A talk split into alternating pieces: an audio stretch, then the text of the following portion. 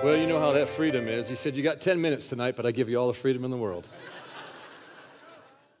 well, it's going to be good. It's always great to be back uh, with Pastor Mark and Amy, and uh, they're some of our favorites, obviously, for many reasons.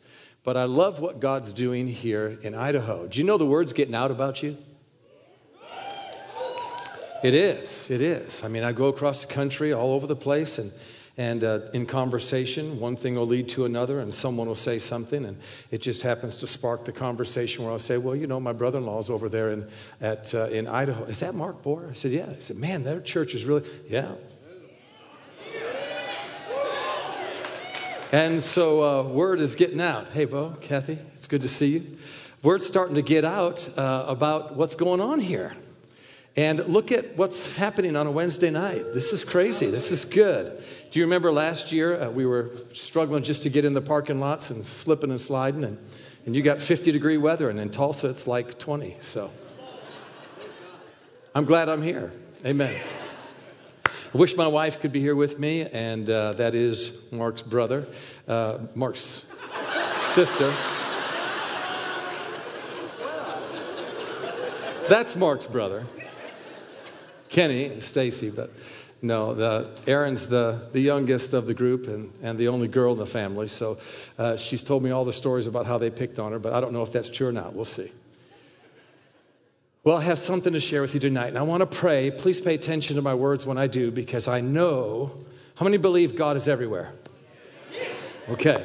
Well, I know when we say some things. Have you ever heard those scriptures say, Whosoever shall say unto the mountain, Be thou removed, be thou cast in the sea, and shall not doubt in your heart, but believe those things which you say have come to pass? He'll have whatever he what? Says. God gave us a real good bird's eye view of what it's like to say something and see something with Genesis chapter 1 all the way to Genesis chapter 30, or 1 to, to verse 1 to uh, chapter 1, verse 31, when everything that he said happened. So let's say some things right now and watch what God does, okay? Father, I thank you for the wonderful people you put in front of me tonight. These wonderful pastors, Lord God, that your hand is upon and the glory of God is with them to do a work in this city that will revolutionize church in this last day. I thank you for that. And right now, I come against every pain, every sickness, every disease that would be upon these people in any way, shape, or form. And from this moment, let the Holy Spirit just move through us touch our lives, just like the word says. If Christ lives in you, the same Spirit will quicken us, even as He quickened Jesus.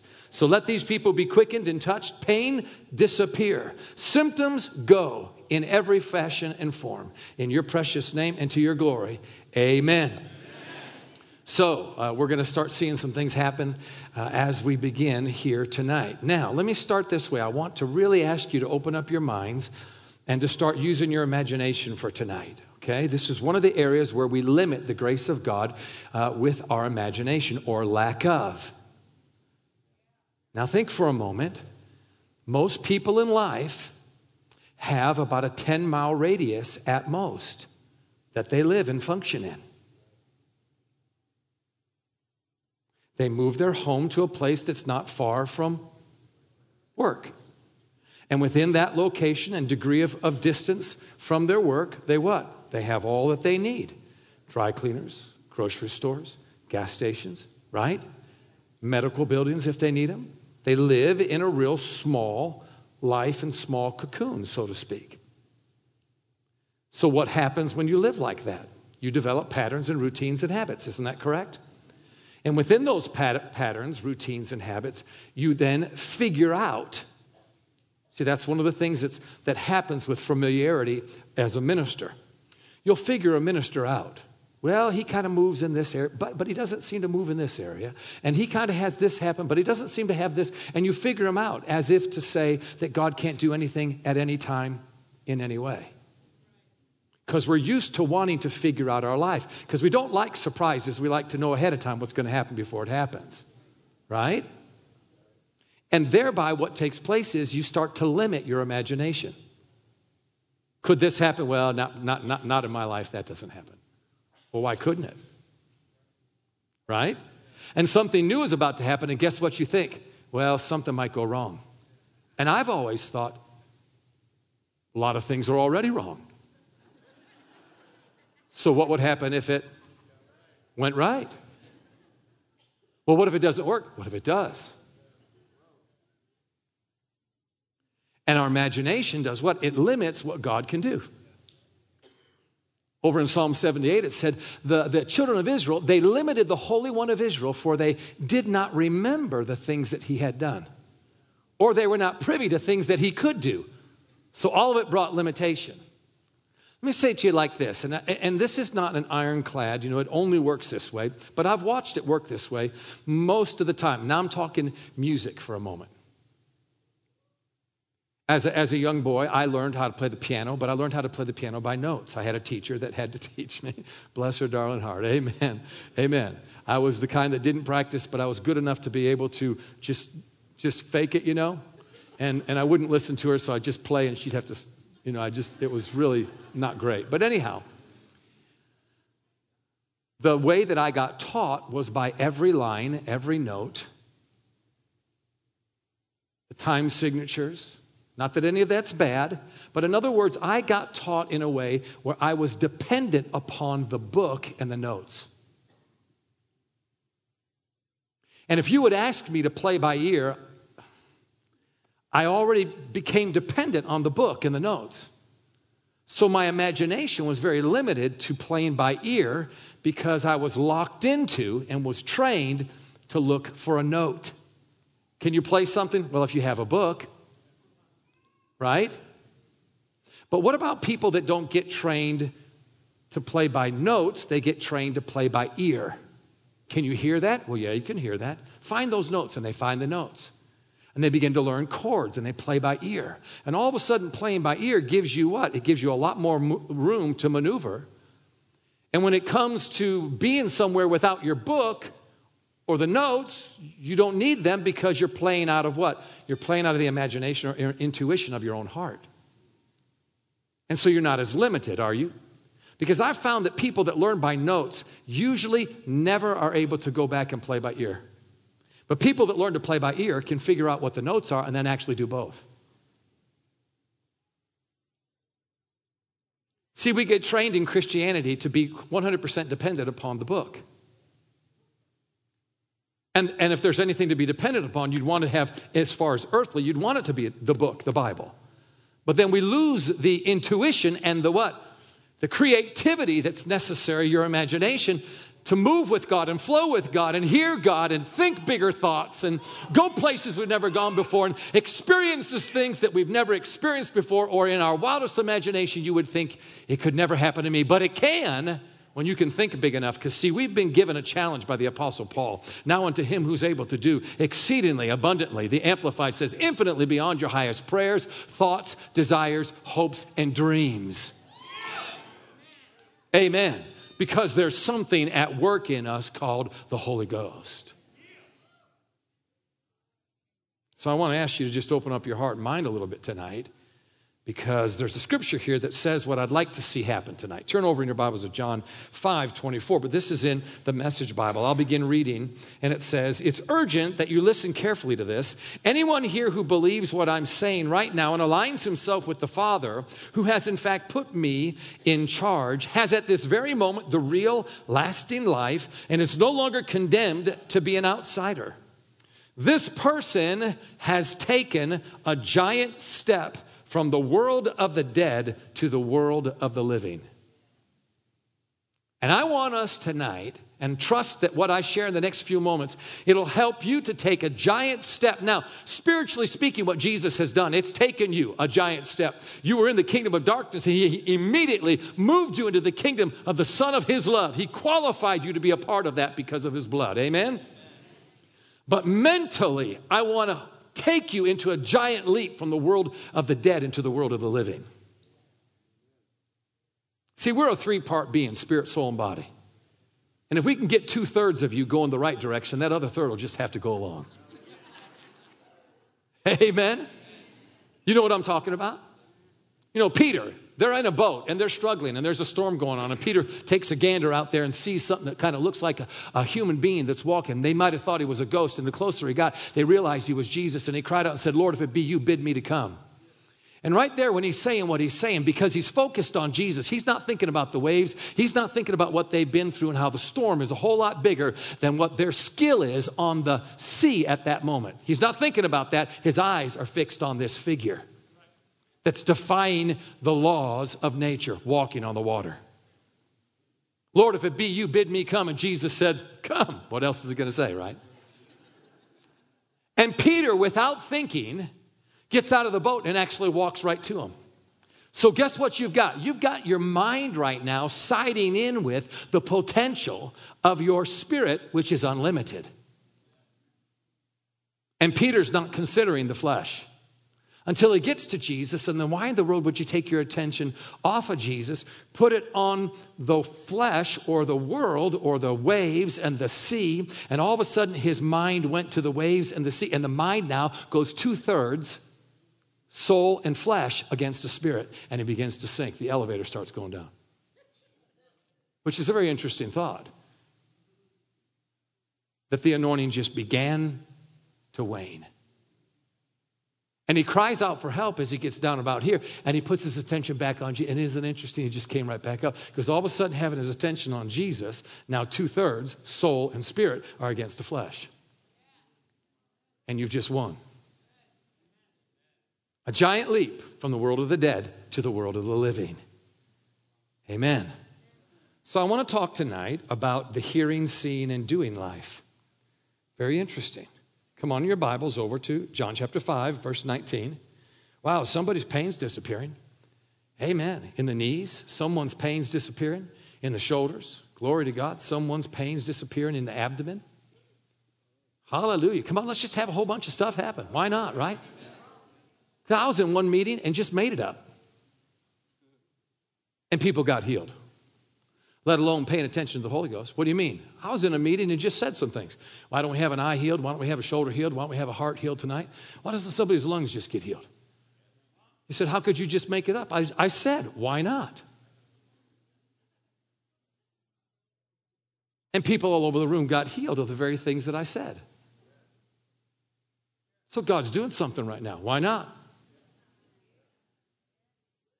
And I'm expecting you to be f- so full of expectation and not let your flesh get the best of you. You just sit there while you're being healed and don't even experience it. I'm expecting you to start moving around and experience it and get happy enough to start running around the room.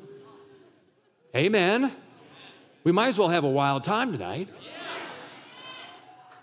Huh? As long as we're going to be here, this is one of those churches, folks. Say, what do you mean? It's one of those churches. People talk about you. They think people are praying in other tongues. They think people are rolling on the floor. They think people are getting crazy and dancing and shouting. Why disappoint them?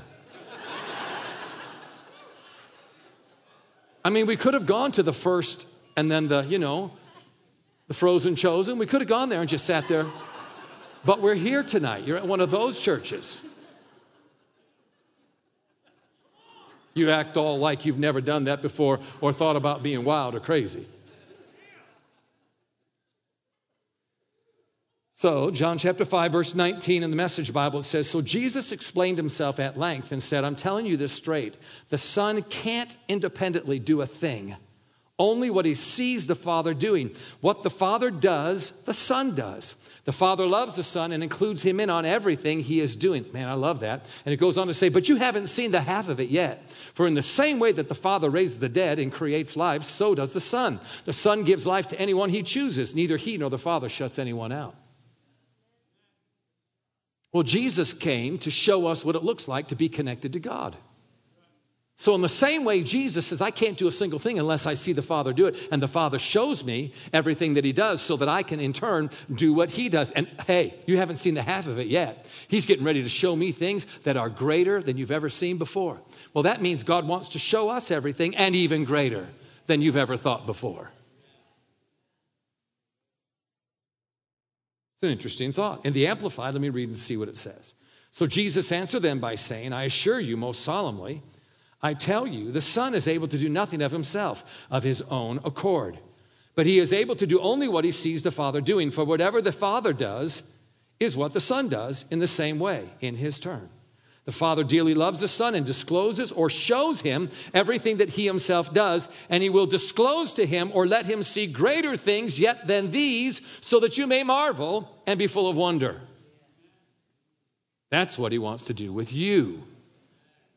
But if you've got just your thoughts only on something of this world to help you to know God, then what will you do but shut down that creativity that can reach out and touch God in ways you've never dreamed of? So the Bible is helping us tonight to do what? Open our hearts to something other than you've experienced. Well, brother, I like my four miles that I live in. Okay, but wouldn't you want to have greater experiences in the four miles that you live in? Hmm? Isn't there something that you find yourself looking at and, and, and you wish, you long for it to change and be different? This is how you do it. What am I talking about tonight? The hearing, seeing, and doing life. Well, what do you mean by that? Well, do you think that Jesus walked around with a huge satchel of scrolls? Wait a minute, wait a minute. Let me get that one. No, not in that one. No, not in that one. I know it's here somewhere. Right here. This is where it says it. No, it shows us right here that Jesus was living out of the relationship where he was constantly in contact with God, seeing him do things, showing him visions, an impression in his heart. I need to go to this house. How do you know? I just feel that impression. I can see it in me. I just saw myself turn right here and go. Let's go. Do you think that's possible for you to have an experience like that? I just need to go to this grocery store, not that one. Well, this is the one you always go to. I know, but I'm just going to go. I don't know why. You can't explain those things. But there's a miracle waiting for you right there. Hmm? Do you think we could live like that? Because if you're only going to play the piano by the notes, you're going to miss the opportunity to play out of your heart. Hmm? Come on, I know you got scriptures memorized. I love them too, but they're all trying to help you to have this kind of regular relationship. Not just to be a Bible thumper.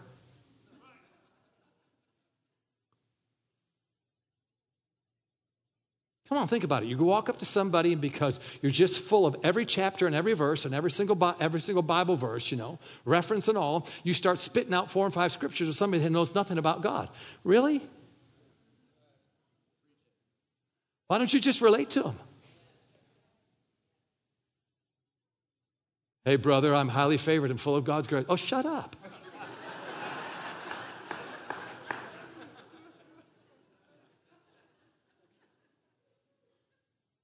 I mean, I just had a woman call me from, from Texas, you know, and talking to me, you know, that's in, in need just this afternoon on the phone.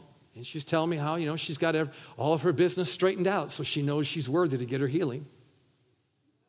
All of her scriptures just perfect. You know, she's done right, you know, by, by loving people and forgiving certain ones, you know, to need to be forgiven and all that, everything. So pretty much I told her, well, you know, Jesus didn't need, obviously didn't need to come for you because you got your whole life figured out, don't you?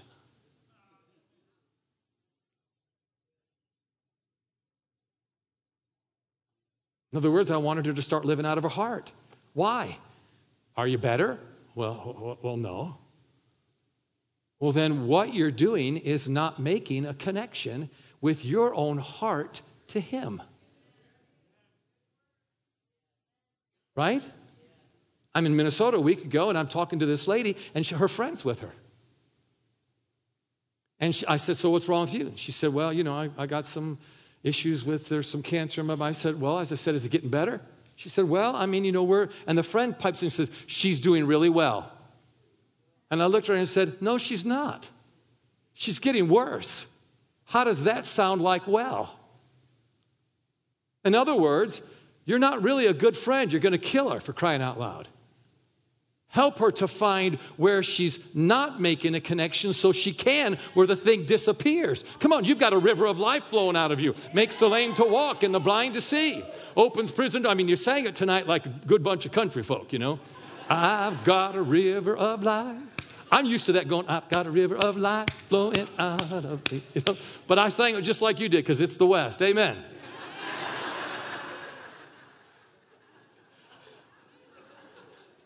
I didn't say that. Amen. Someone else did. No, I'm just busting you. I love that song. Come on, she's got a river of life coming out of her, but she's stymied. That's what I told her. I said, You're like a mason building a big wall in front of you and God. That's why it's not working because you got everything figured out.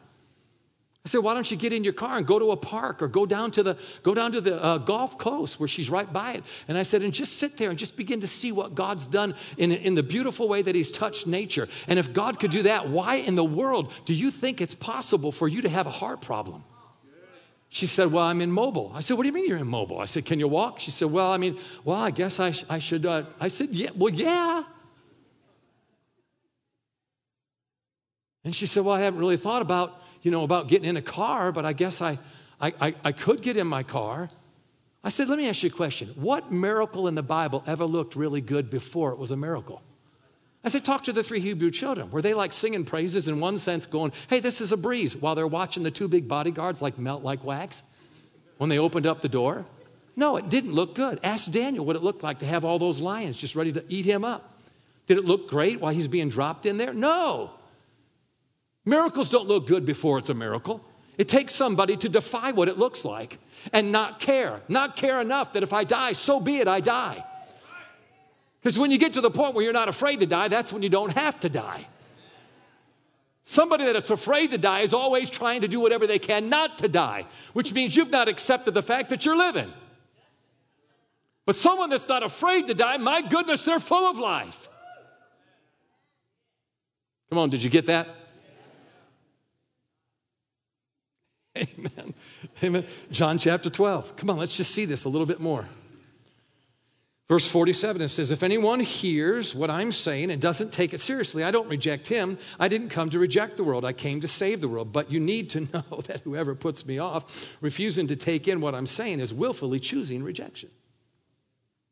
The Word, the Word made flesh that I have spoken and that I am, that Word and no other is the last word. I'm not making any of this up on my own. The Father who sent me gave me orders, told me what to say and how to say it. And I know exactly what His command produces real and eternal life. That's all I have to say. What the Father told me, I tell you.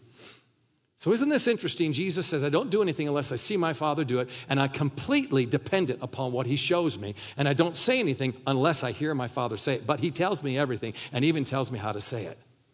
So, what kind of life did Jesus live? He lived a life that was full of what? Creativity, it was full of imagination. He lived out of His heart where he's in connection with God, and God is helping him to go here and go here, to say this, to say that, to see this, to see that. And he's literally ex- living in a life that's so full of the miraculous. Versus all of those Pharisees that knew the Bible so well that they actually missed Jesus when he was standing right in front of them. Come on, listen to this verse. I'm going to go down here and then come back, but I wrote this verse in and I didn't think I would use it, but I'll go ahead and use it for you right now. It says in John 5 39 and 40 in the message, You have your heads in your Bibles constantly because you think you'll find eternal life there. But you miss the forest for the trees. These scriptures are all about me. Here I am, standing right before you, and you aren't willing to receive from me the life you say you want. In other words, is it possible you can be so into the letter of the law that you miss the spirit? Isn't that what Jesus said he came to free us? Paul said, He said, We've been set free from what? The law of sin and death. We've been set free by what? By a law that's greater, which is the law of the Spirit of life that's in Christ. In other words, the Holy Ghost will always produce life in you. He's always going to lead you into the land of the living, and you'll always walk out of the land of the dead. Come on, it's not enough for me to know my scriptures and realize I've been taken out of the kingdom of darkness and put in the kingdom of the Son of His love if I can't experience what the Son of His love means. Right?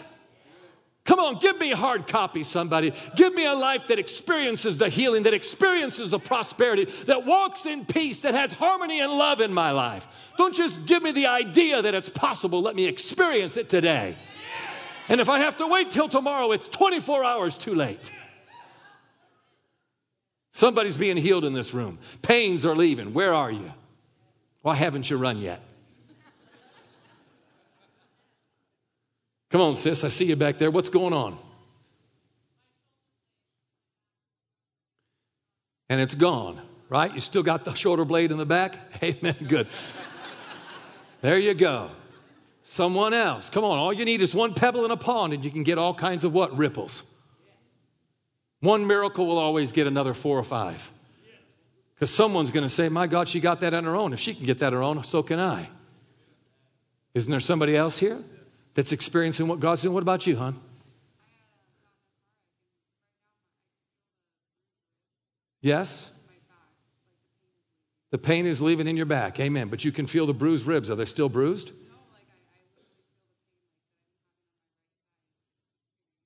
You're feeling it leave. Amen. Does someone need to smack you there just to make sure?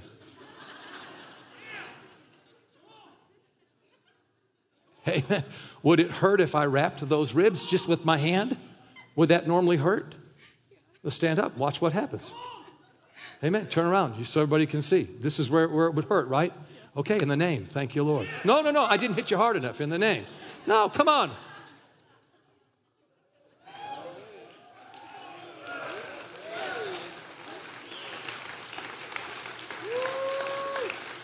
Who else is being healed in here? Come on, somebody has had pain behind your eye. Someone's had difficulty with pain in your head. Amen. Who are you? What about, is that you? You've had pain, migraine stuff, and behind the eye? What about it right now? And your vision cleared up. Amen. Amen. The vision cleared up, and now you can see me clearly, and you didn't run. So thank you. Amen. Who else? Come on, these are not isolated cases. It's all over the room. Are you breathing tonight? Then God's grace is everywhere. You're breathing Him in. You're feeling Him whether you feel Him or not. We're not just living this out of just letters of the law, we're living this out of the Spirit. And if you're saved tonight, the Holy Ghost is in you from the top of your head to the soles of your feet. He's living inside your DNA, creating in your life new opportunity for new experience, the kind of experience that you could dream of and just hope that it might happen, but it's happening right here tonight. What about you?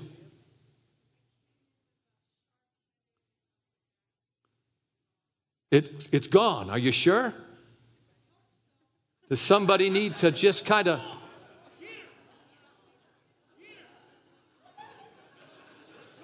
I can test it out for you. Amen. Amen. And if you're going to have to hit her, you're going to have to hit her on the side of the head because the top of the head, she's got about four, no, about seven, eight, eight inches of cushion. Amen. I like your hair. Amen. But it reminds me of the old timers that used to have those BI hairdos. I mean, when it would come down, it'd be longer than, the, than their bottom, you know. And they'd have about uh, at least about three packages of, of uh, bobby pins in there to hold that thing up. And if you get them shouting and praising the Lord, they'd be shouting like this. Their hair come down and bobby pins be going all over the place. Amen. They have to wear a hard hat just not to get thumped. Amen. The good old days. I love it. Amen. Thank God for her healing. Praise the Lord. Who else? Who else is being touched? Jesus said, I don't do anything unless I see it. I don't say it unless I hear it. Well, what's God saying tonight? What's God helping us to see tonight? I'll be right back with you. What about you, lady? Amen. And your husband's not sitting next to you, so it can't be him. Amen. That's good. All that is re- released from you. All that stress is going. What about this gentleman here?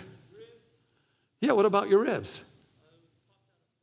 Yeah, and when I was thumping her, I bet you God healed you, didn't he? Do you know that people can get a slopped over blessing? If God heals somebody of something, if there's someone else that has the same thing, that power will travel to you. If you're open wide enough, in other words, if your heart is open enough to say, That's me too, instantly you'll be just as healed as the person that got it.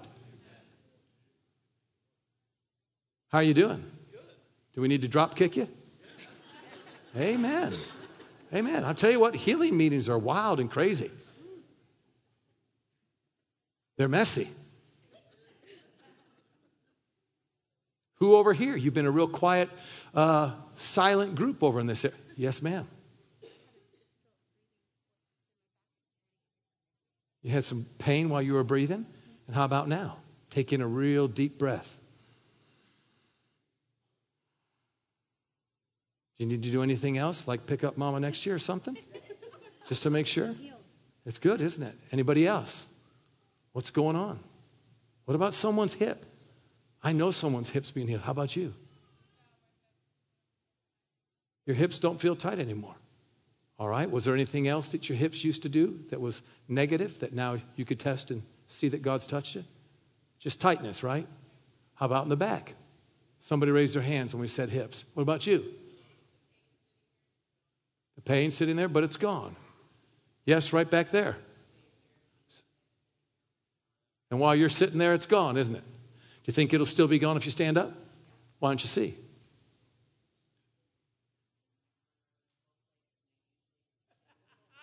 You, all right, that's good. Amen.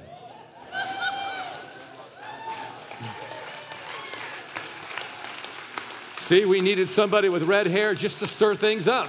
Amen, brother. Amen. That's good. Just to stir things up.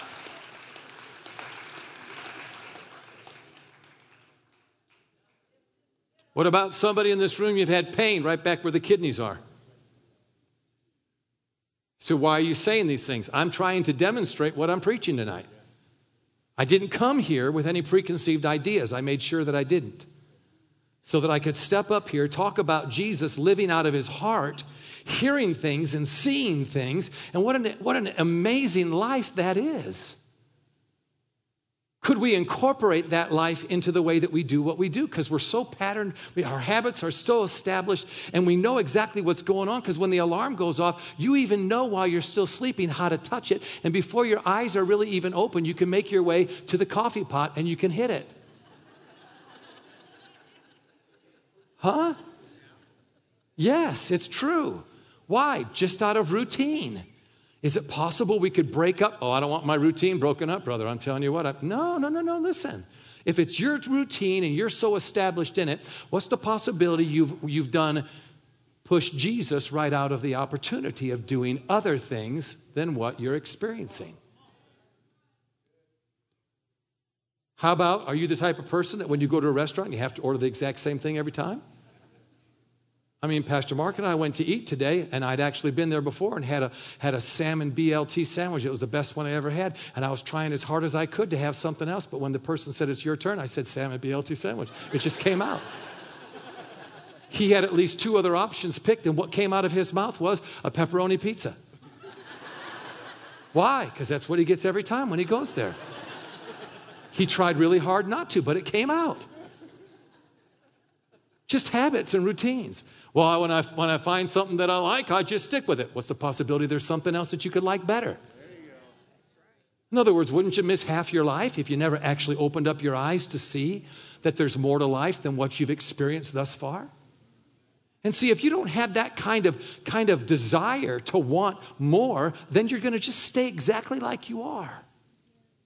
You say, Well, I'm actually enjoying my life. Well, Maybe you're enjoying it right now, but what if there was a corner in your life that you weren't prepared to take? And you get to that corner, now you don't know how to navigate because the way you've done everything and the patterns and the habits and the routines don't work on that corner. Now, what are you going to do? You have no skill set to do what? To navigate by Him showing you and telling you what to do so that no crisis is ever a crisis all of a sudden, every crisis becomes another opportunity to experience another area of life I haven't experienced before. But the end result will be the exact same. Jesus will be magnified, I will be free, and I will be exonerated by the Holy Spirit. Come on, somebody. God wants to shake us up just a little bit so that we don't just get so used to the way we do everything. Is it possible that somebody in here is sitting in the same seat you always sit in?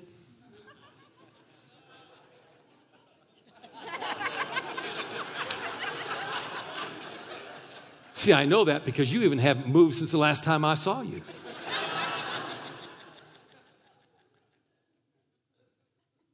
See, we're so used to that, we do what? We remove all the creativity that God gave us. Oh, come on. Some of you are just kind of wondering where's all this going? Let me ta- take you over here to John chapter 9. I'm looking at the clock. We still got a few more minutes to say a few things and mess with you a little bit more so that God can do some wonderful things. Amen, amen, amen. It's not, I'm not doing a good job here tonight unless I take away all your options and leave you with just Jesus. And if you're nervous about that, then you came to the right place so that you can see other people experience Him and then start to be encouraged that if all you have is just Jesus, you've got more than enough. Come on, Pastor, talk tonight about there's always plenty in Christ. You never run out of Him. And if He's going to do anything, He'll do it big. It'll always be overflow. Amen. Amen. So you get your ribs healed and something else gets healed at the same time. You think your thyroid just got healed. You've had it since you were a baby and you can't feel it anymore. So, doesn't that sound like what we just got through saying? That's so nice that you sat up here in the front. Hey, man, you've become a real demonstration of what God wants to do. Healed her ribs, and then just happened to heal something that she'd had since she was a baby. I mean, the nerve of God just to do everything. you know, when we're only expecting a little and He just does a lot. I mean, really, you got a lot of gall, Holy Ghost, you know? Isn't that just awesome? And how much more does He want to do?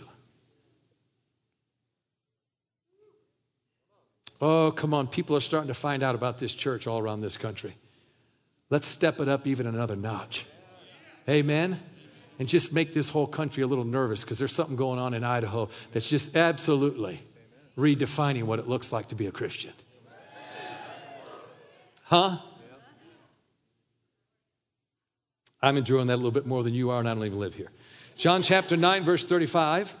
Jesus said right here, it says, Jesus heard that they had thrown him out, talking about that man that was raised up the pool of Bethesda, thrown him out and went and found him. And he asked him, Do you believe in the Son of Man? The man pointed and said, Well, point him out, sir, so that I can believe in him. Jesus said, You're looking right at him. Don't you recognize my voice? Master, I believe, the man said, and worshiped him. Jesus then said, I came into the world to bring everything into clear light of day, making all the distinctions clear, so that those who have never seen will see. And those who have great pretense of seeing will be exposed as blind. The Pharisees said, What are you calling us blind? In other words, those that think they say they have everything, but they have no experience to back it up, have nothing. Jesus said, I came for those that don't see, to make everything so clear and make the distinctions so separate that you wouldn't miss that which is of God versus that which is of the world. You mean God wants great distinction in your life? Yes, so that you really know the voice that you're hearing and you really can trust what you're sensing or what you're being prompted to do, what you actually have a little vision to see. I don't know why, but I feel like I have to go here. I feel like I have to do this. Lord, you're showing me that. That's so crazy. Why in the world? What? Okay, Lord, I'll do that. I remember Brother Hagin talking to us and telling us about this evangelist that was amazing. And he said a whole bunch of young men gathered around him after a meeting and said, So, what's the secret to your success? And this is what he responded. He said, I instantly obey that my deepest premonitions. In other words, what was he saying? He said, I've learned to live out of this, not out of this. So that the things that I sense, the things that I feel, the things that I hear, I obey those things immediately. And if you'll begin to practice this in your own life, if you do something really stupid, then you're the only one that knows. And guess what? Don't be afraid of that. That's a way to learn. Well, I guess that didn't work, which means what? You don't have to go there again. That's what Brother Hagin told me in a big meeting, camp meeting, 10,000 people. And I'm praying in the back room, and I'm walking back and forth and praying. And Brother Hagin walks up to me and says, Hey, Jim, come here. And he took me off to the side and he said, Hey, why don't you take it tonight? And I said, Take what? he said, The service. Huh. I said, How am I going to do that? Because they got bodyguards there. If I just jumped up there and grabbed the mic, when everybody's expecting Brother Hagin, uh, Pastor Hagin, the son, would have the bodyguards come and get me. So I said, How do I do that? And then all of a sudden, he began to teach me a lesson. And the end of the story is I didn't have to take it. Praise the Lord. Thank you, Lord. You know. But this is what he said. He said, Most people, even ministers, miss it because they never step out. Why don't they step out? Because there's no creativity left. They got everything figured out. And if it's not the way that they do it, well, then they're not, they're not open to another idea. It's just by rote instead of what? By the sense of the Spirit, by what the Holy Ghost is doing. He said most people miss it, even ministers, because they never step out. And he said when they never step out, he said they've actually missed it twice.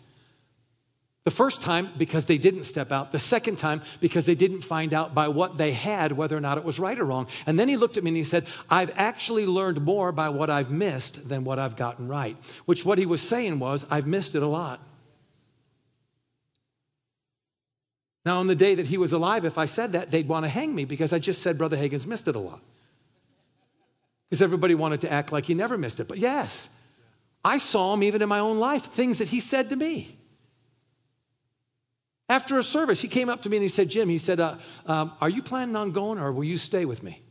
I said, Well, the Lord said a couple months ago, He said, uh, Stay hooked to the ministry. He said, Good, good, good. He said, I need you here with me. He said, I'll help you out. I'll help your ministry out. You help me out. I said, All right. He said, There's somebody that's going to say something to you. He said, Don't take it. So I thought somebody from the outside was going to come in and say, Jim, we want you in our ministry. And I was going to say, No, I need to stay in this ministry. The Lord's told me that already, so I'm just going to stay put. Guess what it was? The next month, the grandson, Craig, by the direction of the son, Pastor Kenneth Hagin, took me aside and said, We want you to leave the road and come and do prayer school and healing school. I wasn't expecting that. Because now I got the grandson and the son telling me to do this, and the, the father or the grandfather telling me, Don't do it. I'm in a rock and a hard place. Which employer do I tell no? Right? Which one do I tell no? You don't think the Lord's interested in us hearing Him and us seeing Him? I got in prayer, closed the door. I learned that as a little kid. Preacher used to always say, if you're going to pray, make sure you close the door. I take all my little friends, I take them in a closet and close the door, and then I preach them the Roman road. If they didn't want to get saved, I beat them up until they say, I give. And I say, now say this. I say, say this after me. Jesus, come into my life. I had 100% results when I was a little kid.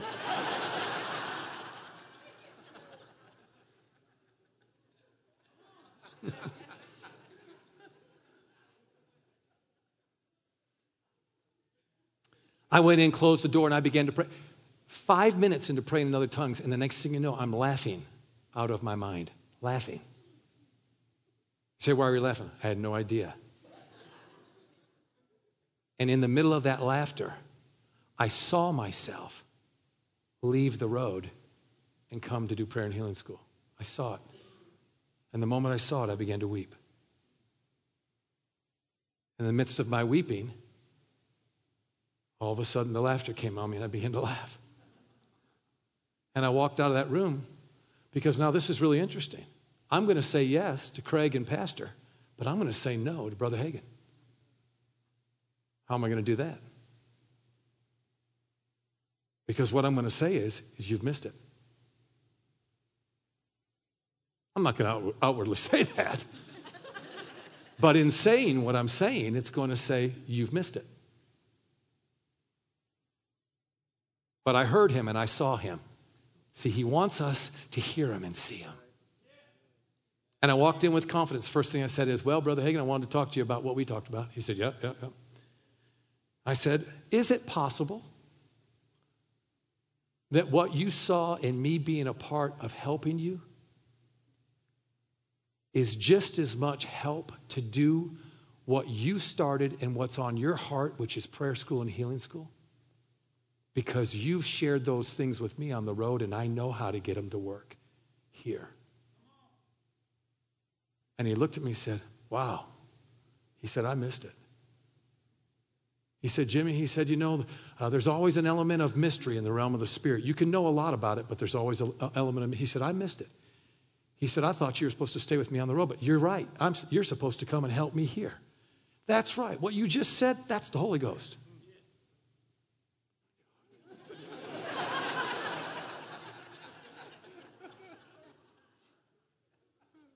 The hearing and seeing life. Look at what he said. He said, I came to bring everything into the clear light of day, making all the distinctions what? Clear. Real quickly, over in John chapter 10, you don't have to turn there, but remember what Jesus said about my sheep? They hear my voice. Oh, Listen to this Romans 10, 6, 10 to 11 in the message says, When Jesus died, he took sin down with him, but alive, he brings God down to us. From now on, think of it this way sin speaks a dead language that means nothing to you. God speaks your mother tongue, and you hang on every word. See, some of you are wondering, well, this, this whole seeing and hearing life, I want to experience, I want to have my creativity expanded and my imagination expanded. But I mean, you know, I don't know that I've ever heard his voice. Listen to what he's saying. It's your mother tongue. He said, My sheep hear my voice. He didn't say, My sheep in, in time will hear my voice. My sheep will gradually begin to hear. He said, My sheep hear it. And he said, This is your mother tongue, and you can hang on every word. Come on, I've learned this over the years. You know, when you go to other countries and you begin to speak and have an interpreter speak with you, I don't always wait till he's done saying everything. Why? I talk on top of him. Why?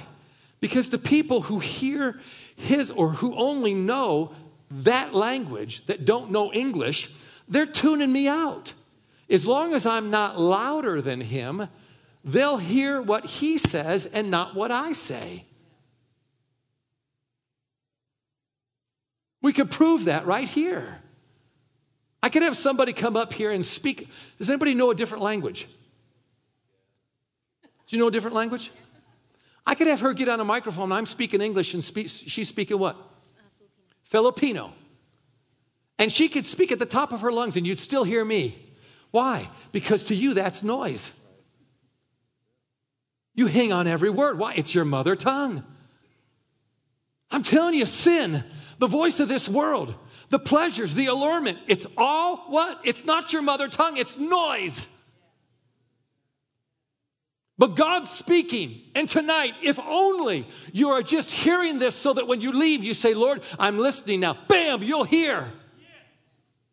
Because to open your heart to something you haven't been hearing instantly causes what? The grace of God to help you to experience what you can't experience on your own.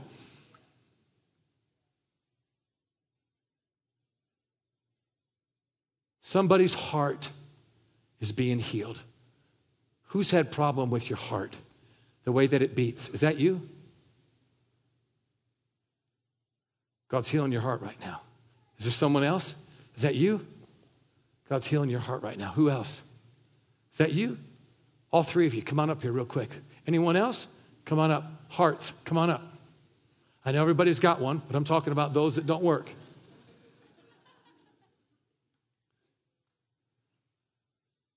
Come on, what's the Lord trying to do? He's trying to help us in this.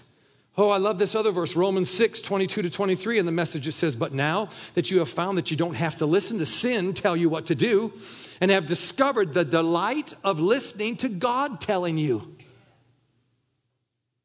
Come on, look at what Paul's saying. He said, What Jesus did for you is he positioned you to have the mother tongue be what God says to you.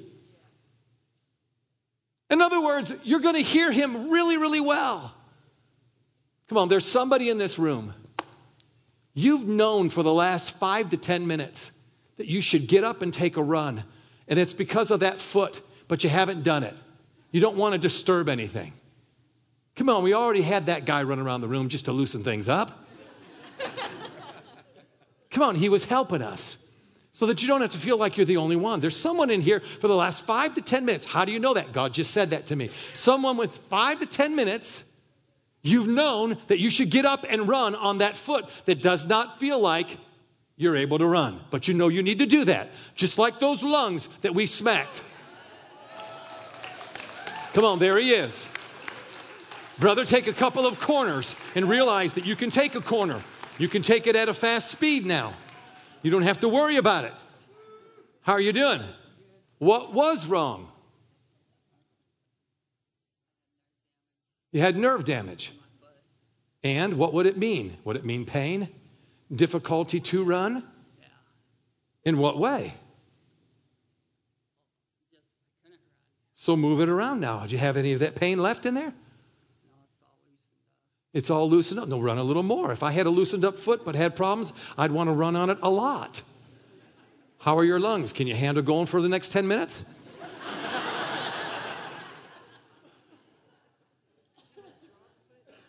He had a dropped foot and broke it twice. Amen. Now, amen. God picked your foot up. Amen. And healed it.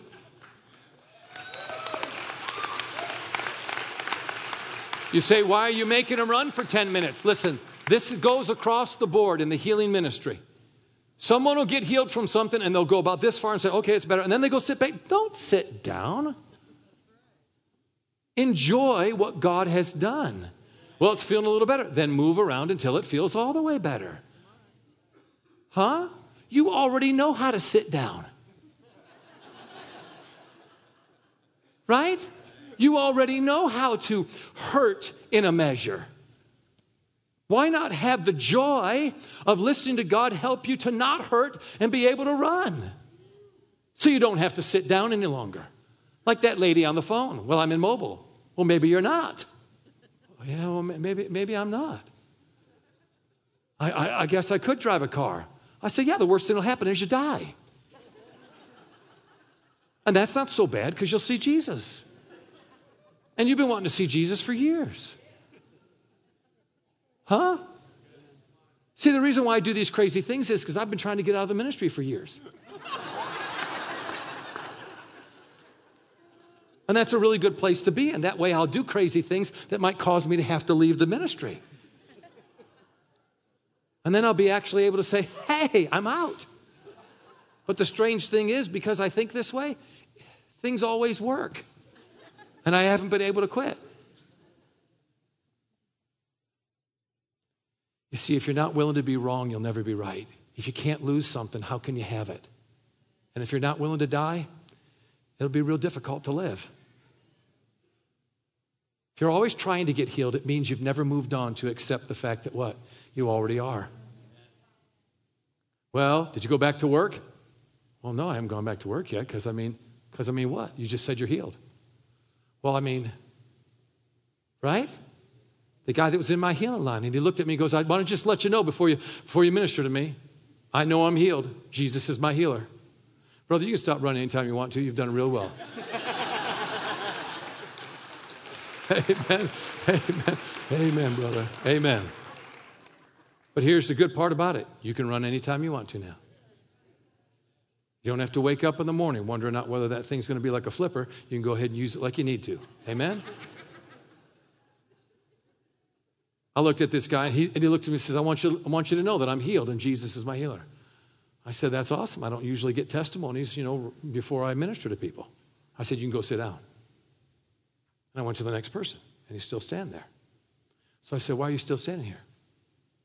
And this time he said the same thing, but he didn't say it with the same confidence. Well, I mean, I, I, I wanted you to know that Jesus is my healer and that I'm healed. And I stepped back in front of him. I said, That's awesome. Good. I said, I don't usually get testimonies before I minister to people. I said, Thank you for your testimony. Go sit down. And then I went to the next person. He's still standing, this time with his mouth hanging open. I said, Why are you still standing there? He said, Well, uh, so I stepped back over. I said, Well, what? Well, um, I said, What? Are you going to tell me that you still got symptoms? He said, Well, uh, yeah. I said, Listen, Doc, I can't pray for you until you stop lying to me. He said, What do you mean? I said, You're lying.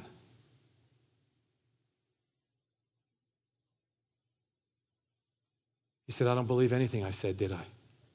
I said, No, you don't believe anything you said. I said, But you can make an adjustment right here.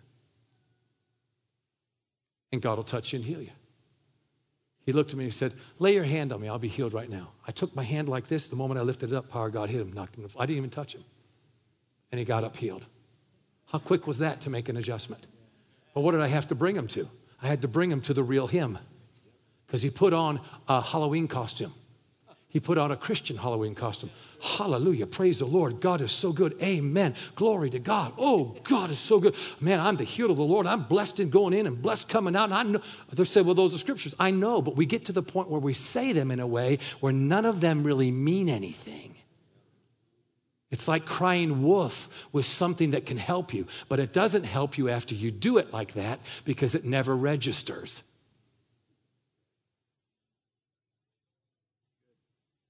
That's why when I get up in the pulpit, you don't hear me go, Glory to God, praise the Lord, hallelujah, because I was doing that as filler for years.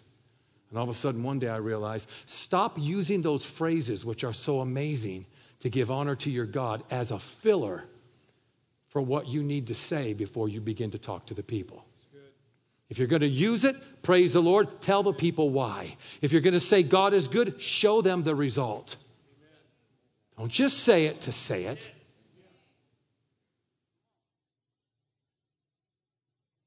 Y'all doing okay? You got real quiet. You got real Presbyterian on me right now. Amen. Why are you people up here? Oh, it's for the heart, isn't it? Do you want your heart healed? I was in Rhode Island and this lady said, I said, What's, what do you need healed? She goes, My heart. I said, You're hot? Said, No, my heart. I said, You're hot. And I thought to myself, She's at that time of life, and Lord, can we pray for that? And I said, So you're hot? No, my heart. And I said, You're not trying to say hard, are you? She said, Yeah, my heart. I said, Lady, I ain't praying for you to put the R back in heart. I said, You can't just butcher the King's English like that, take the R out just because you want to. You want to get healed, put it back in. I said, Now say it like a good New Yorker heart. She goes, Heart. I said, Okay, I'll pray for you. so you guys are here for your hearts, not your hearts.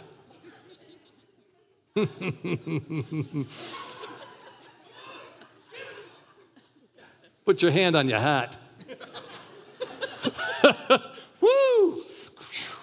Hallelujah. That worked really well. Jesus, amen. Heal. Jesus, thank you. Wow, that was it right there, sir. In the name, hallelujah. In the name of Jesus, amen. Come on, uh, catchers, amen. Jesus' name, amen. Is it a heart or a hat? It's a problem. What it is. When's the problem going to go away? All right, I'm going to thump you in the head. You, you look like a person that just needs a little ding. Amen? Take your glasses off. This is going to be a big deal here. well, then the Lord will heal your eyes too, so you can see. Woo, glory, I feel this coming on, Lord. This is going to be a humdinger. Amen. In the name. Hmm, that's it right there. Be healed in your heart. And what you called a problem, God calls an answer. Thank you, Lord. You watch and see what He just did for you. You'll have so much fun. Amen. Sleeping, getting up, and doing things you haven't done. You'll have more energy you had in years. God has a way of making a brand new heart. Amen. Put your hand on your heart in the name. Oh, glory. Hallelujah. What language does she speak? Shoot, I can't do that. Amen. I was going to give her an uno dos tres. You know what I mean? Was Spanish, but. Amen. Whatever she understands, she's enjoying that. Amen. Thank you for coming. I enjoyed you. Amen. Amen. Amen. That's awesome. You speak, obviously, you speak Russian. You, you from where? Ukraine. Okay. Amen. Amen. That's awesome. Put your hand in your heart. Thank you, Jesus. What about you? What's wrong with your heart? You're young. Yeah, I don't believe in anything I can't pronounce. Amen. It's two vowels instead of three. I know, you're explaining it to me. I don't need that explanation. Here it comes. In the name. Command two to become three or three to become one, whatever it is. Amen. Because I didn't really understand. Become three. Two become three. Amen. How would you know if you were healed if you were? Yeah? Does it affect the way that you feel? No? No, I, I like what you're saying. Keep staying on the path of figuring things out. That's how the Holy Ghost works with you. When you have what? The mind, the intuition, the creativity to open up your heart and say, let's figure this out. Right? Thank God for what He just did in your heart. Amen. What about you? Need an overhaul? Need an overhaul? Amen. Amen. You talked to that lady right there. He done healed her ribs and then jumped on her thyroid. Huh? Heart and blood pressure? Yeah. Yeah. All that stuff too, right? Feet? Amen. Amen. Almost sounds like the Wiggles hands, knees, and toes. Amen. Wow, Jesus. Thank you for this gentleman. Amen. What a man. Hallelujah. Full of faith, full of God, and healed in Jesus' name this night. Hallelujah. Feel that heat come on you? Yeah, brother. Amen. I got, I got your sweat all over my hand. Amen. I usually just wipe it on the next person. just one of the tricks of the trade, you know what I mean? You touch somebody and it's all over, you just say, Glory to God, brother. Jesus is so wonderful. Be healed. Amen. Shouldn't have told you that. Now you're wondering what's going on. Amen. amen. The Lord do something for you? Oh, yeah. Yeah, he did, didn't he? amen. You reckon your heart's healed? Yes, it is. I believe it is too. Wow. Does it make sense tonight what we're talking about? See, it's all about what you pay attention to, right?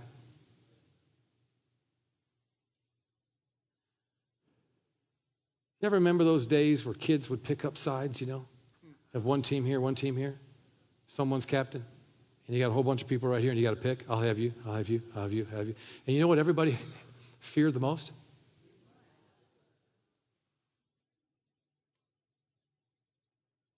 I wonder how God feels if we pick everything. And most of the time, when we get down to Him, instead of putting Him on the team, we say, We already got too many on the team.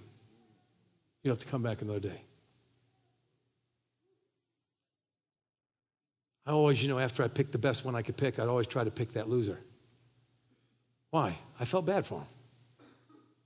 I'd rather than be on my team, get them the ball somehow, make them feel like they, they could do something, and just let them stay there because you could see it on their face. Had, had no real confidence. They weren't like pick me because they, they just knew you weren't gonna. They'd been there too many times. Now God doesn't get depressed. He's so full of faith. But I bet there's a little bit of melancholy in him. That we get so close to being able to pick him, and then we don't. We get so close to being able to listen to him, but then we don't. And we see it, we know we can see it. And we even tell our wife, come home, we say, you know, I just felt like I should, but we didn't.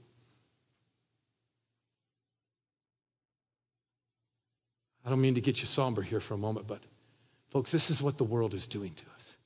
It's pulling on us. And every bit of what it pulls on is in the wrong direction.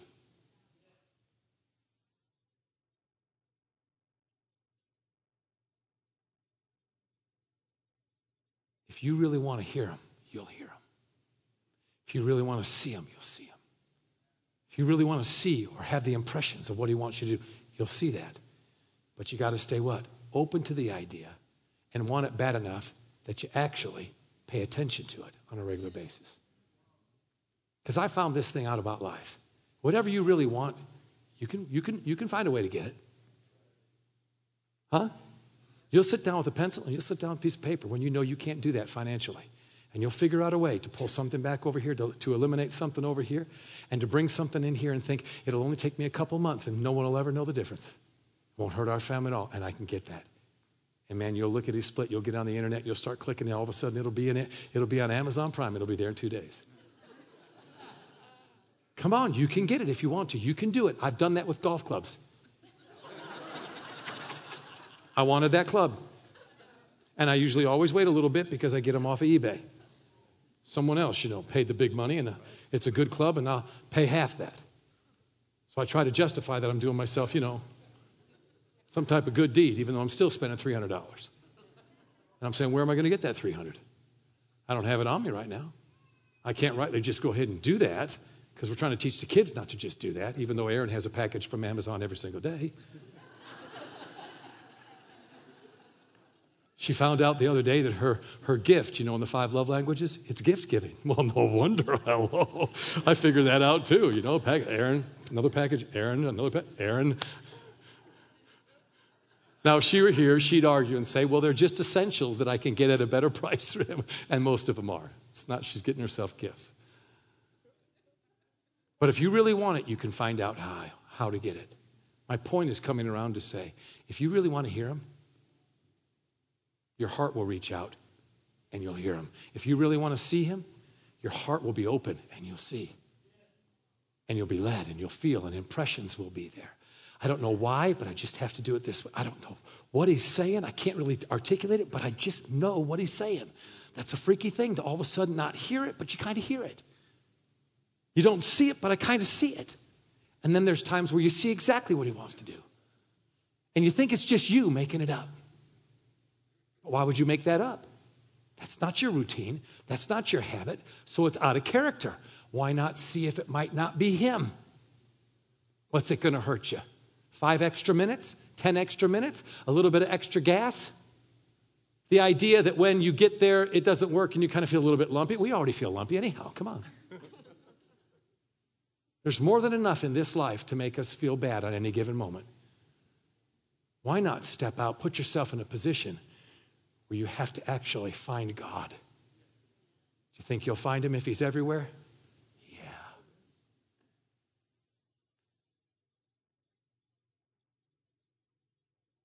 Anybody in this room, the doctors have said you have disease of some sort, whether chronic, whether terminal, but it's a disease. That's what it goes by. God wants to rid you of that right here tonight. And there'll be all kinds of testimonies in this room. If that's you, come on up. There's somebody in this room, and I'll get you after this, that you go to bed at night and you've got voices in your head telling you to do things, and those things they tell you to do have a lot to do with taking your own life. And you want those voices gone. I can help you with that. Please don't go anywhere if that's you. But don't come up right now. Wait till these people are ministered to. Then we'll get to you. Disease, right? Some type of disease. Is that what they say? The doctors say? Could the Lord turn that around tonight? Could it be this quick? Amen. I want to tell you the last couple months, last month, God did something amazingly significant in my life, or something that I just kind of learned to live with for a real long time. Do you know when you learn to live with something for a real long time, you end up settling on the idea that it's always going to be there, and you just learn to kind of circumvent it enough so that you can still function. Does anybody know what I'm talking about? And it could be something, not just sickness and disease, it could be something like a habit or some type of thing that kind of becomes a real menace to you, your mind, the way that you think. It could be a lot of different things, but you just learn to deal with it and do your best. And I figured something out and got real quiet with God, said something to Him, went to bed and woke up, and that thing that had been there for years I couldn't find. I couldn't even think that way anymore. It's like he took the thoughts out of my head of what actually I'd been dealing with. Because something, you know, if something's been there for a while, it can literally, in a sense, kind of haunt you every day. In other words, you have a guard up against it every day. I didn't even have to put a guard up. Why? Because it, it wasn't even there. And it really kind of freaked me out a little bit. Why? In the sense that it could have been there for so long, and in an instant, that's what grace does it removes things. Not just that you found out that there's some pain in your body and you want it gone, you've been dealing with for three days. I'm talking about years of something that you've dealt with, and all of a sudden it's gone like it never existed. Come on, somebody talk to me here tonight. If there's a disease in this room, don't you think how many years these people have been dealing with it that in an instant it can disappear? I'm talking about feeling a little bit better. I'm talking about from one moment to the next, it actually doesn't exist. What's the possibility? If you put a percentage on it, wouldn't you give the high percentage to God? Yeah, I would too. That's the reason why I command this thing to depart from your life. And Jesus heals you tonight in his wonderful precious. Wow, amen. I command, ooh, Jesus sets you free right there. Amen. Come on, there's a wrecking ball anointing here tonight. I'm telling you, God's doing something, setting you free. This disease doesn't belong in you. Come out. Be loosed in Jesus' name, every bit way. Amen. I get to see you up front. Amen. You do have some bobby pins in that, don't you? Just a few. Don't go shaking your head at me right now. Amen! I'm going to duck and cover, okay? Oh, I'm just messing with you. You got a beautiful heart. Amen. Now take his anointing and be healed of this thing. I command that to come out and loose you. You'll never have to deal with it again in Jesus' name. Amen. Hallelujah. Amen. And you know all too well, right? So now relate it to something that you do well. In other words, what if a horse acts up? Are you afraid of it? Or, or are you able to work with it? You can correct it, can't you? But you're not afraid of it. And if you've got one that's a little bit spirited, it almost becomes a challenge that you look forward to doing what? Getting in line, right? So if I were to ask you, do you have confidence in dealing with that horse? You would say, yes. I've done it all my life. And I plan on doing it tomorrow. So then if I ask you to go deeper, what are your feelings and your emotions about that confidence? Does it cause you to get all nervous and sweaty? Does it cause you to have a little bit of fear and timidity? Or do you find yourself rising up and saying, no, no, no, everything's going to be fine here? Right? right? The same feelings and the same emotions that you learn to conquer in that world, that's the same feeling and the same emotion right here for this. Because otherwise, we're hoping and praying like we actually don't have the goods, but you're full of the goods. And Jesus is your healer and with the same audacity to look it in the face and know that you've got a tomorrow which is actually amazing. I commend this to come out. Amen. Wow, I can't do anything but hit you. I'm sorry. You just happen to be the one. I'm just feeling it right now. In the name, I command that man to be released and healed. Thank you, Lord. Thank you, Jesus. You're laughing at him, so come out in the name of Jesus. Amen. Take this right here in the name. Amen. Be healed. I was just messing with those guys. I, I, I wasn't led to do that at all. But God still healed them in the name. Woo, glory. Come on, we want this gone yesterday. So today's too long. Amen. Amen. So in the name, I commit. That's it right there, sir. Hallelujah. Do you know we sang about that name? What of your beautiful name it is, the name of Jesus. Remember that? You know why we sang about that? Because if I wasn't even anointed, if the Spirit of God wasn't even on me, if I wasn't even led to do this, but I am, but if I wasn't, I still have a name. A name that's bigger than the name of whatever you've been dealing with. And I command that thing to bow. That's it right there. Isn't it interesting when you talk with somebody a little bit? that power really gets strong. Amen? Put your hands together like a prayer. Ha, in the name, I command that thing to come out of you. Now take this right here. I just released you, dear lady. Amen. Now be free. Mm, mm, mm, mm, mm, mm. Hallelujah. Hallelujah. Let the joy of the Lord, my dear sister, rise up within your heart. And I sense tonight that there's a dance in your feet. Amen. And a laughter on your tongue. Because Jesus just set you free. Praise the Lord. Well, what about you? Amen. Think God done all that stuff for all these folks and He's going to leave you out? No. You're not last in line. You don't have to worry about not being picked. God's already picked you. And He already said, Jesus. Amen. Thank you, Lord. Hallelujah. How you doing? Are you going to do better in the next couple seconds here? Amen. We'll take this and Jesus. That's it right there. Amen. You again. I'm sure glad Pastor Pastor Mark started off by talking about a big supply because you've been taking all kinds of stuff. I'd worry that at least folks don't have anything left. You need something else? You don't think you got it? Amen. I'm going to hit you so hard you'll wake up tomorrow and you'll know you got it.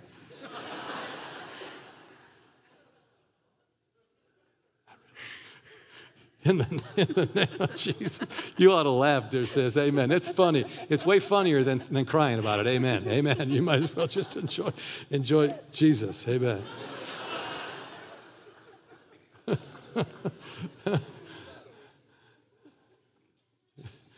Amen. Hallelujah. Disease, right? And it's not going to stay in you. No. Hmm? And it's not because anything you do. No. It's not because you're so strong, you know, mentally. It's because you're willing to lift up your hands and say, I give. And now it's just all about you, Jesus. But I ain't taking this anymore in his name. Amen. I'm not taking this anymore in his name. Amen. Amen. You put your hands out like this. Lord, into this dear woman, I sense the faith of God in her. Amen. She loves you, Lord. She calls on you regularly. She's there, Lord, in the morning, in the afternoon. She's there, Lord God, at supper time, and even when she goes to bed. If she get up in the middle of the night, she'd still say, I praise you, Lord, and I give you glory. Lord God, she is very attentive to you. Now let her see that all of that is so that she can experience you. Mmm, glory. She hears you and she sees you. Let her run with this healing because disease just left you. In Jesus' wonderful name. Wow, that was awesome. That was awesome. that was really good. Amen. Bring a tear to my eye, too. In the name of Jesus, I command that to depart from you. Be healed. Hallelujah. Doctors say there's a disease. But that needs to leave, doesn't it? Huh? Yeah. Are you saved? Yeah. Jesus live in you? Yes. It's kind of impossible to have something else live in you, too, isn't it? Huh? That'd be kind of freaky, wouldn't it? Huh? Have Jesus living in you and somebody else jumps in you? No. It'd be like an alien, you know what I mean, on a movie. If he's in there, then there's no more room, right? Yeah. I mean, Jesus doesn't jump in you and then say, hey, there's all kinds of vacancy. Everybody else come in. He puts a sign up and he says, no vacancy, right? So it's like a hotel that's already sold out. There's no more room. So is there any room for disease in your eye? I didn't think so. In Jesus' name. Amen. Amen. What about you?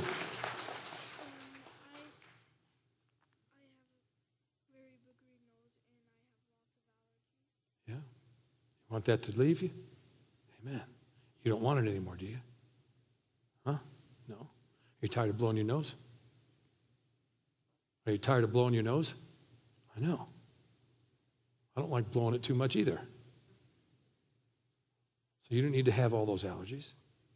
So as of tonight, the Lord Jesus sets you free. And son, you'll get up and you'll smell perfectly. Amen.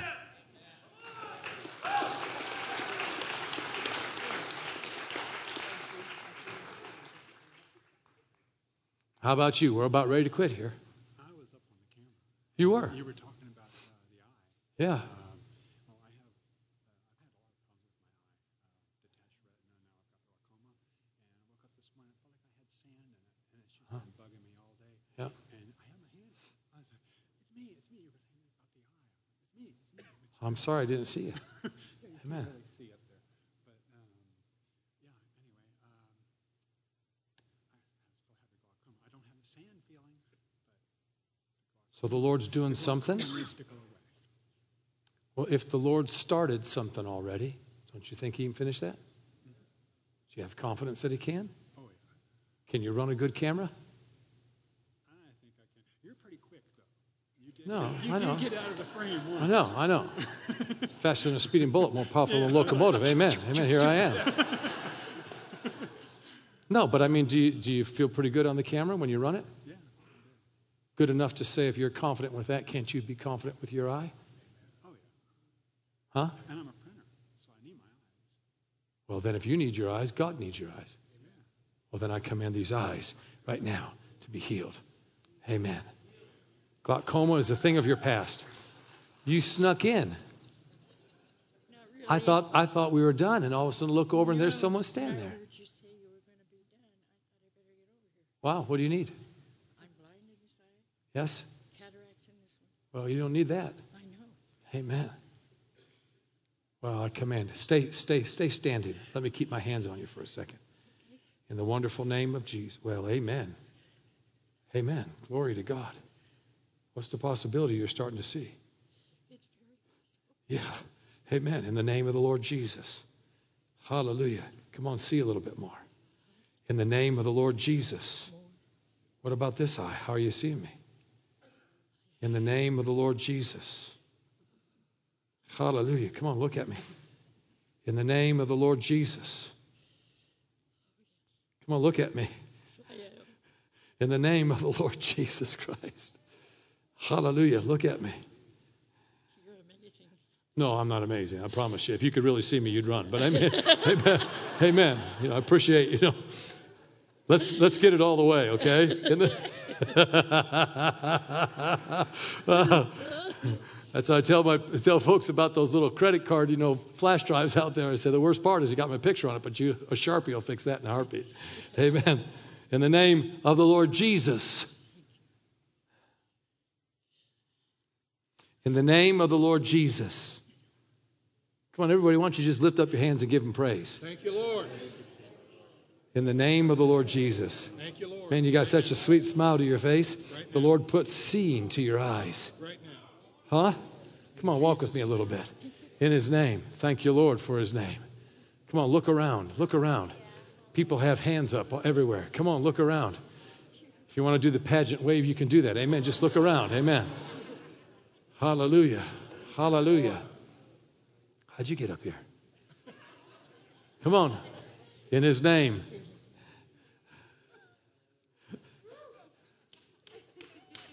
What kind of change is going on? Huh? You can hardly speak. Well, that's okay. You're in front of all these people and they're looking at you. We're using you as the, the gauge of how far we're going, okay? Once I stood with Andrew Roman. Yeah? I've been blind for seven and a half years. Yeah. And he prayed for me, and I got so scared I ran You ran away. That's pretty good for a blind person. Yeah. Amen?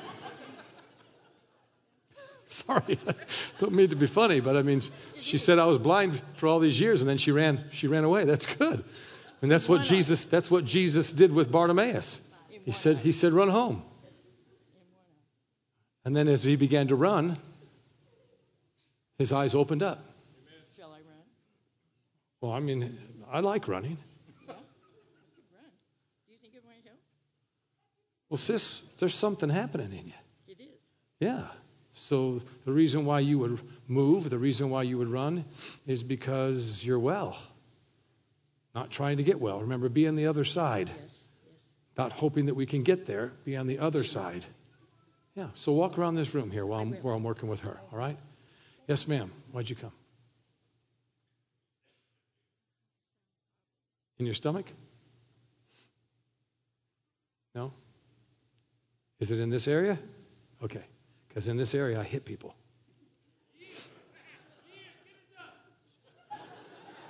And I'm going to hit him as soon as, as soon as I finish hitting you.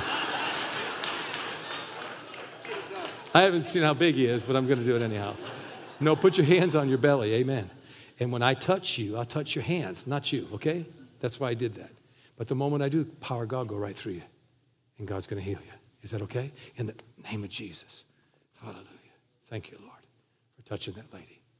Come on, we're done here tonight. I want you to lift your hands and give God praise. I'm going to see this lady as she comes around. She's walking around here right before we're done. But let's just give him honor for a moment. Father, we thank you. We can even begin to sing that song. What a beautiful name it is, the name of Jesus. How's the rest of it go? That's all I know. Huh? Somebody help me? Mickey, how, how does the rest of it go? Well, come sing it. You have no power, or something like that, right? Does that song say we have no power? That's not right. I asked Mickey for words. He'd been to Raymond. He tells me we got no power. Jesus said, I give you authority and power. I don't know the words, I just know the, the, the notes to play. sort of I hear it. Are the words on that iPad? They are. Okay. Where's Hyacin? Where's she at? No, I want you to sing it. This will be great. Yes, ma'am, you too. Come on, let's end with this song. I've really enjoyed you all tonight. It's been awesome.